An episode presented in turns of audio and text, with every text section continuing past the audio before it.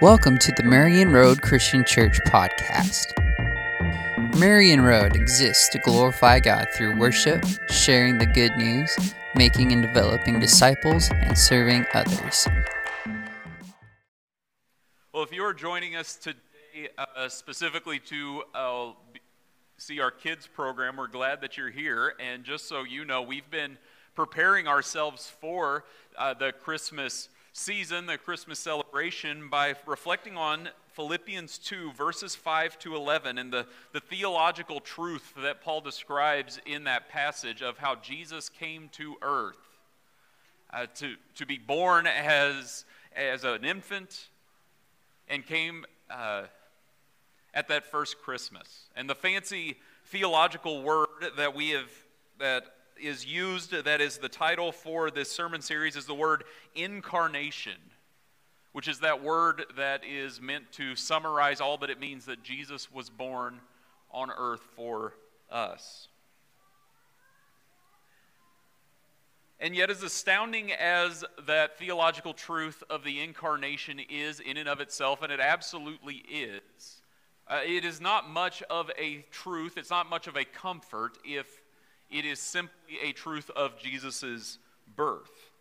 If all we have to say about Jesus is that he was both fully God and fully man, and he was born on earth as a child some 2,000 years ago, that is a nice story. It's maybe comforting and sentimental, but if that is all he did, we don't have very much of a story.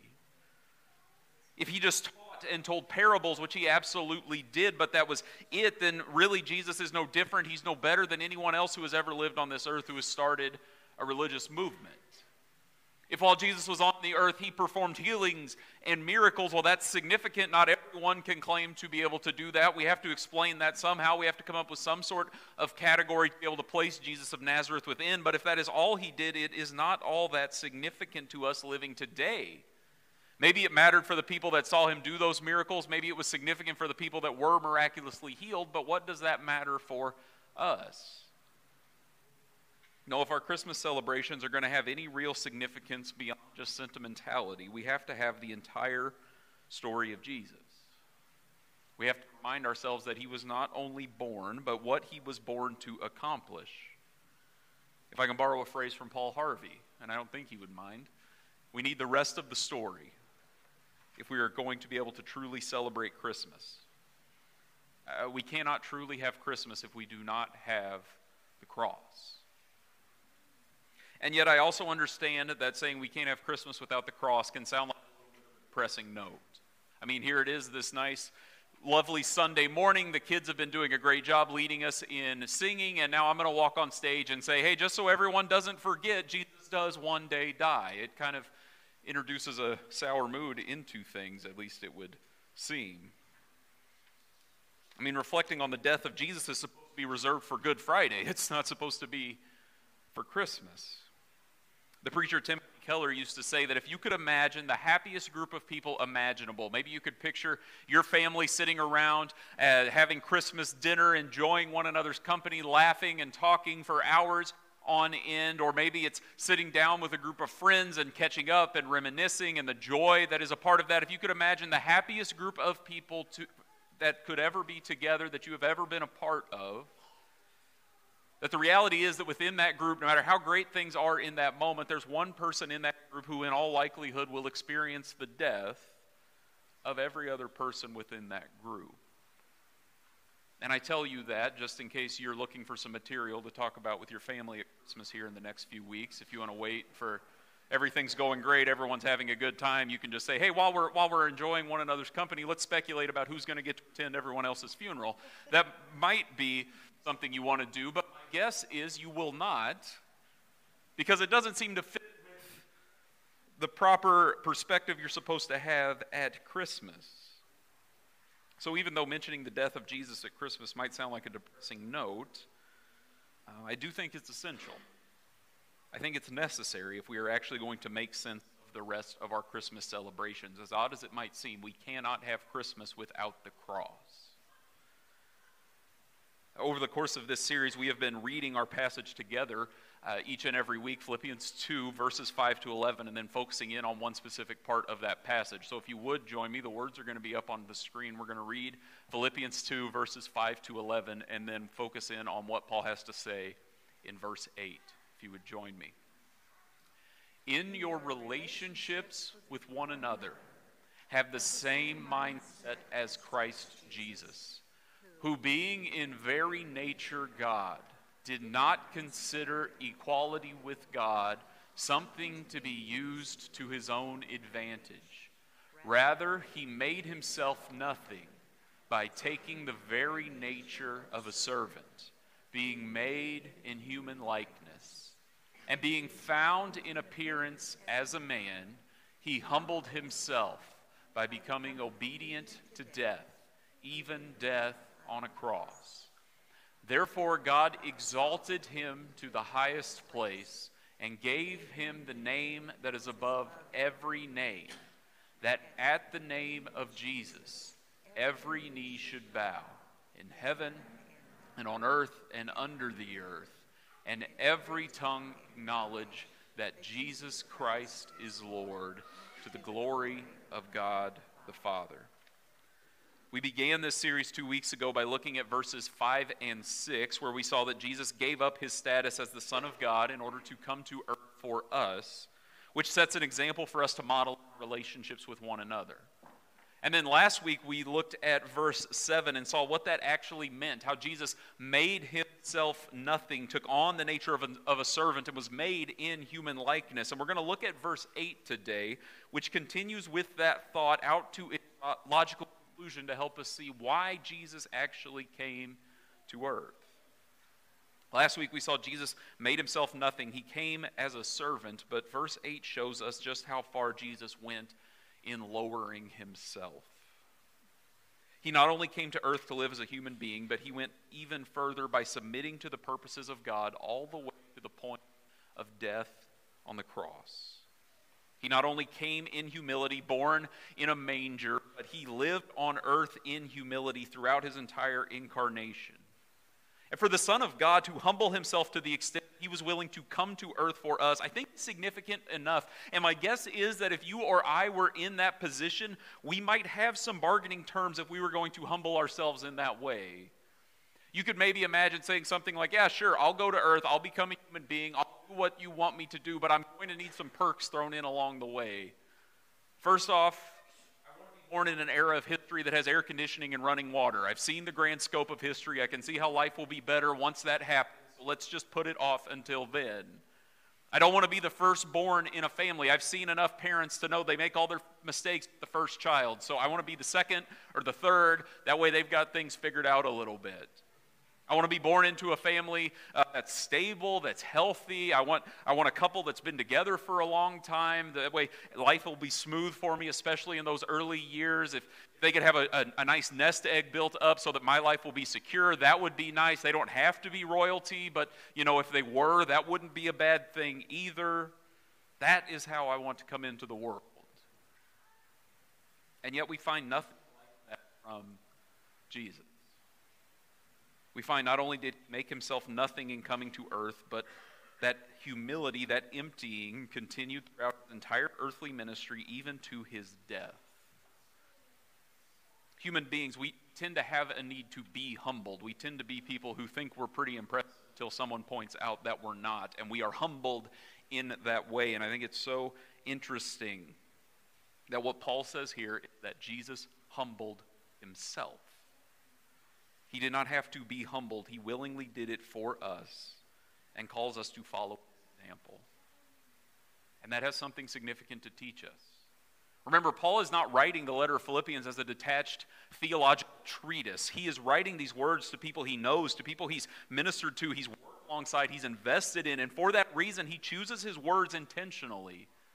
So, if he's emphasizing for his readers and for us the humility of Jesus and how significant that is and how we're supposed to model that example, there must be a reason why he is giving all of this teaching. And we seem to get a clue into why that might be later in this letter. At the beginning of chapter 4, Paul names two ladies in the, in the church of Philippi. He names Euodia and Syntyche, and he tells them to be of the same mind in the Lord. We're not getting the entire story, but apparently there's a disagreement between these two, and Paul corrects them by saying they are to be united in the Lord. I don't know about you. I've heard plenty of sermons in my life. I've never heard a preacher stop in the middle of his sermon and say, I've got two people specifically in mind that this applies to, so if you've fallen asleep, you need to listen up. It might be more interesting if I did, but I'm not, I'm not that kind of person. But apparently that's what Paul does here, and he, he, his words make it into the New Testament. I don't know how Euodia and Syntyche felt about this. My guess is not good that they've been shamed publicly for all of history as long as we read the New Testament. But that Paul does, and I draw our attention to that verse because it gives us a hint into why Paul spends so much time focusing on the humility of Jesus in Philippians chapter 2. To people who are divided, to people that may be having a hard time getting along, be selfish and fighting for their own way, Paul points to Jesus. And he shows them, and he shows us, that we will find no answers apart from taking on the example of our Savior. Because he is nothing like our need to be humbled, he has humbled himself. He came to this earth surrendered to the will of God, renouncing any claims to authority he might have had the right to claim, so that he might sacrifice himself to us as he was obedient to the point of death. That's what Jesus has done for us and that's the example he calls us to follow. And if that surprises us a little bit, I think it probably should. The incarnation cuts against how our world tends to function. We live in a world that seems to place a high priority on, on self care and making sure our needs are met and cutting out people who don't build us up or whatever it might be. And, and that's well and good as far as it goes. I'm not here to complain about that. But in a world that focuses on those things so much, the message of the incarnation of Jesus is foolishness at best, at worst, outright ranged. I mean, imagine just sitting down and explaining the bare facts of the incarnation. It's not a deal anyone really would seem all that willing to take. Imagine you sat down with your best friend this week and said, Hey, I've got a great idea for how my New Year's resolution for 2024. I'm going to start the year by giving up all of my wealth. I'm going to sell it all. I'm going to give up everything. I'm going to go from the life I currently have to living in abject poverty. I'm going to sell my house. I'm going to live on the street for a year. I'm going to start teaching and traveling around and speaking. And, and while I'm doing that, people will start to follow me. I might, I might gain a little buzz, a little fame along the way, and something like that. But at, at, the end of the year, I, am going to make some enemies. I'm going to have some opponents along the way, and, and they'll start to start to scheme against me to try to get rid of me. And eventually, it'll get to the point where I get arrested. And when I get arrested, all the people that have been following me are going to abandon me, and then I am going to die. I'm going to die for, for the people that have abandoned me and also for the people who are putting me to death. What do you think? How do you think my 2024 is going to go? My guess is people will have some questions. My guess is there will be people who will say, Are you sure? Like, uh, do you think you've thought this all the way through? Don't you think there's a better way to use your time and resources? And yet, what I've just described is exactly what Christ has done for us. If Jesus were posed like with questions like, Are you sure? Apparently, he would have responded, Absolutely not because he was willing to pay the price, even the price of death on a cross. We might grow pretty accustomed to talking about the cross if we're around church because we sing about it, we talk about it, we read about it. I'm standing underneath one right now. But we should not move past it too quickly because the first readers of this letter would not have done so. Even when you read these words, it's almost as if Paul himself can't believe what he's saying in verse 8 when he says that Jesus humbled himself by becoming obedient then he almost has to pause and exclaim again, even death on a cross. It's not just that he died, it's not just that he gave up his life for us. He went to the extent of dying on a cross. And you might know this already, but if you don't, death by crucifixion was one, of, if not the most demeaning and painful ways to die humanity has ever concocted. You're taken out into a public place. You are stripped of your clothes. You're nailed to a piece of wood. You're subjected to public shame and mocking as you slowly suffocate to death, a process that lasts for multiple days. It was what the Roman Empire did to people that had tried to rebel against them and failed. And it was done as a public statement to say, this is what happens when you mess with Rome. This is what we are capable of, so stay in line. It was a punishment reserved for the lowest of the low. If you were a Roman citizen, it was not legal for you to be hung on a cross. In fact, it, it wasn't even proper for you to, to think about it, to talk about it. It's not the kind of thing to bring, bring up in polite society. The Roman philosopher Cicero once wrote that the very word cross should be far removed not only from the person of a Roman citizen, but from his thoughts, his eyes, and his ears. It was too disgusting, it's too gruesome, it's too dark. It was best for the Roman people to just not think about it at all. The Jewish people didn't have much anything much better to say about it. In Deuteronomy 21, in verse 23, in the midst of a discussion about capital punishments and justice and things like that, the statement is made anyone who is hung on a pole, which the Jewish people in Jesus' day would have taken to also refer to dying by crucifixion, anyone who is hung on a pole, anyone who is hung on a cross, is under God's curse. That is how anyone walking by Jesus of Nazareth dying on a cross would have thought. It is at best a shame, it is at worst a demonstration of God's curse upon him and anyone who would associate with him. Jesus did not pass peacefully in his sleep after a good, long, full life. He was brutally humiliated and tortured. He was executed as an enemy of the state. He was viewed as under God's curse. And yet, when Paul looks at this scene, he sees, and he wants us to see, something very different. Yes, Jesus died a brutal and humiliating death, but actually, that's something to celebrate. It's not God's curse, it's actually God working out all of his purposes completely. Jesus hanging on a cross is not a failure, it is the greatest success the world has ever known. That moment where it would seem that Jesus is completely defeated and all of his enemies has, have succeeded is actually the moment where the enemies of sin and death that have plagued humanity for all time are defeated once and for all. This is not God's curse, it is Christ's complete commitment to the will of God being acted out to its logical conclusion. It's this final stage of his emptying of himself, taking on the form of a servant, dying death reserved for the lowest of the low. It's his commitment to God's will that brings about this suffering and death. And yet, through this all, Jesus is faithful to what God called him to do. He didn't come to earth for his own comfort and success. He came so that in his death we might have life. He came so that by him being obedient to God's purposes, we might be conformed to, the, to his image. He came so that by seeing his display of humility, we might love one another as he has loved us. He has taken on our state fully so that we might be redeemed into our God now and forever. The writer of Hebrews puts, us this, puts it this way chapter 2, verses 14 to 18. He says that since the children have flesh and blood, he too shared in their humanity, so that by his death he might break the power of him who holds the power of death, that is the devil, and free those who all their lives were held in slavery by their fear of death.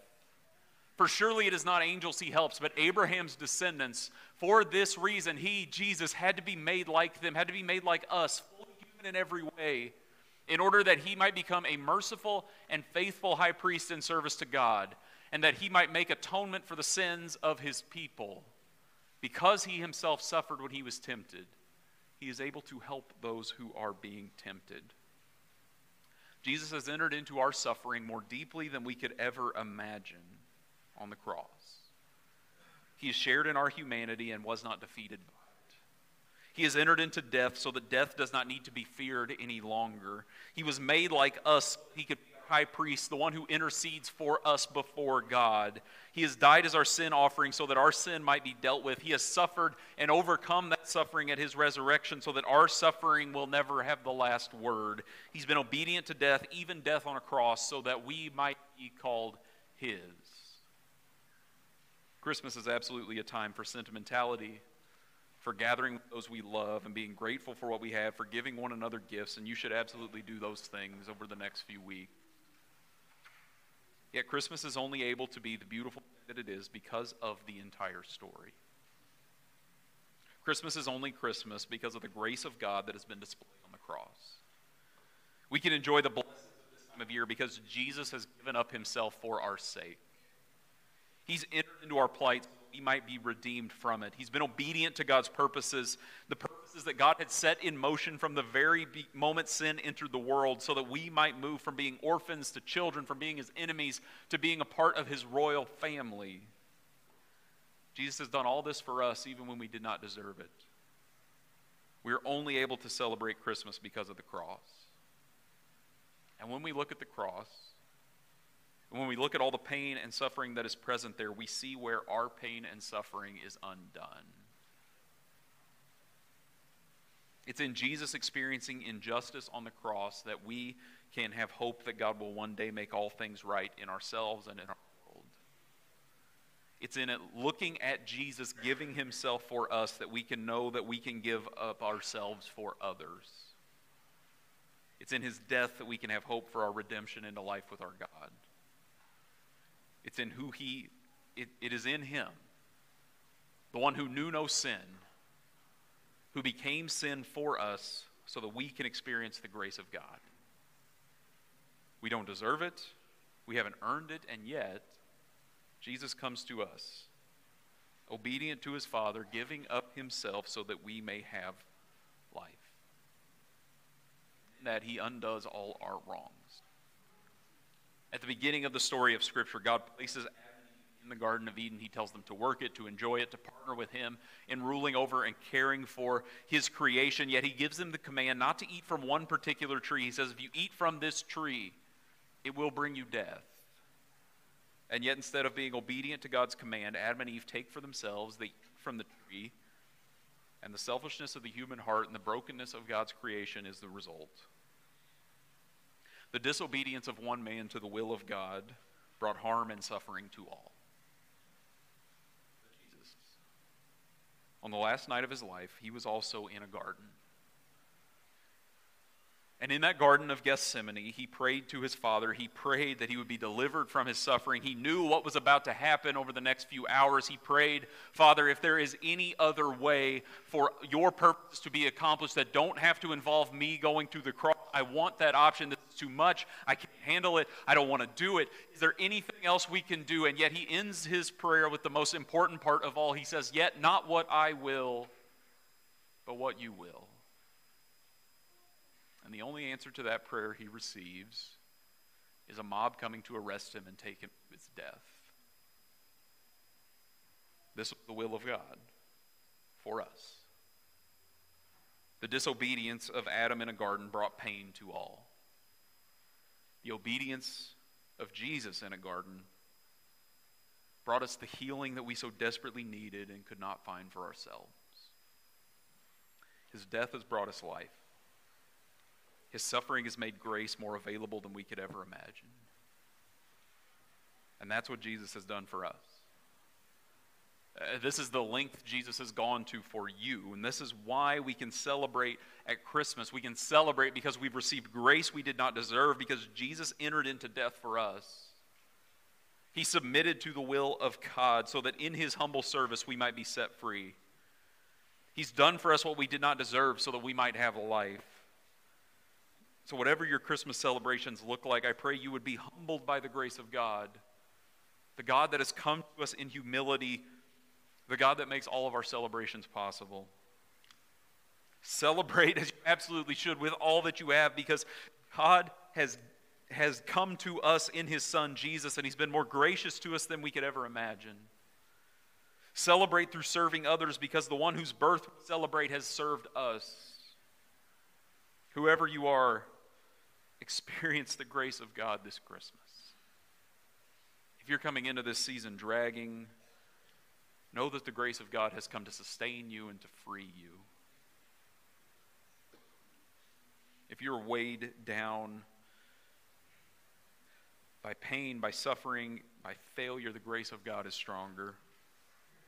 That baby born in a manger has come to this earth in humility, ultimately to die so that we might be set free if you are carrying sin and shame this morning, if you're wondering if it is even possible for God to love you, I am here to tell you absolutely that He does. If you've wondered if you've done too much, if you've gone too far, I'm here to tell you that you have not. If you've never experienced the grace of God, I'm here to tell you God desires you to have it, so give up life on your terms and step into life with Him. So if that means passing through the waters of baptism, do that today. If that means repenting of sin and confess to God or to someone else, do it before you leave today. If that means asking for prayer, asking for someone to walk alongside you, find someone who will do that with you before you leave because Christmas means nothing without the cross. But when we look at the cross for all that it is and all that it means, we are transformed by the grace of God and brought into the life that He's created us to live. Let's pray. We thank you. We thank you for the grace you've given us, death and resurrection of your Son, Jesus. We thank you for life that is available to us because of what Christ has done for us. God, we ask that during this Christmas season you would be glorified people, that we would hone our attention first and foremost on who you are and what you've done for us, and that from that we would move out in the world as your people in love and service and humility, so that you may receive the glory and honor that is worthy of you for all time. We ask all this in your Son's name. Amen. We hope that you were encouraged and challenged by this message given by our own senior pastor, Monte French.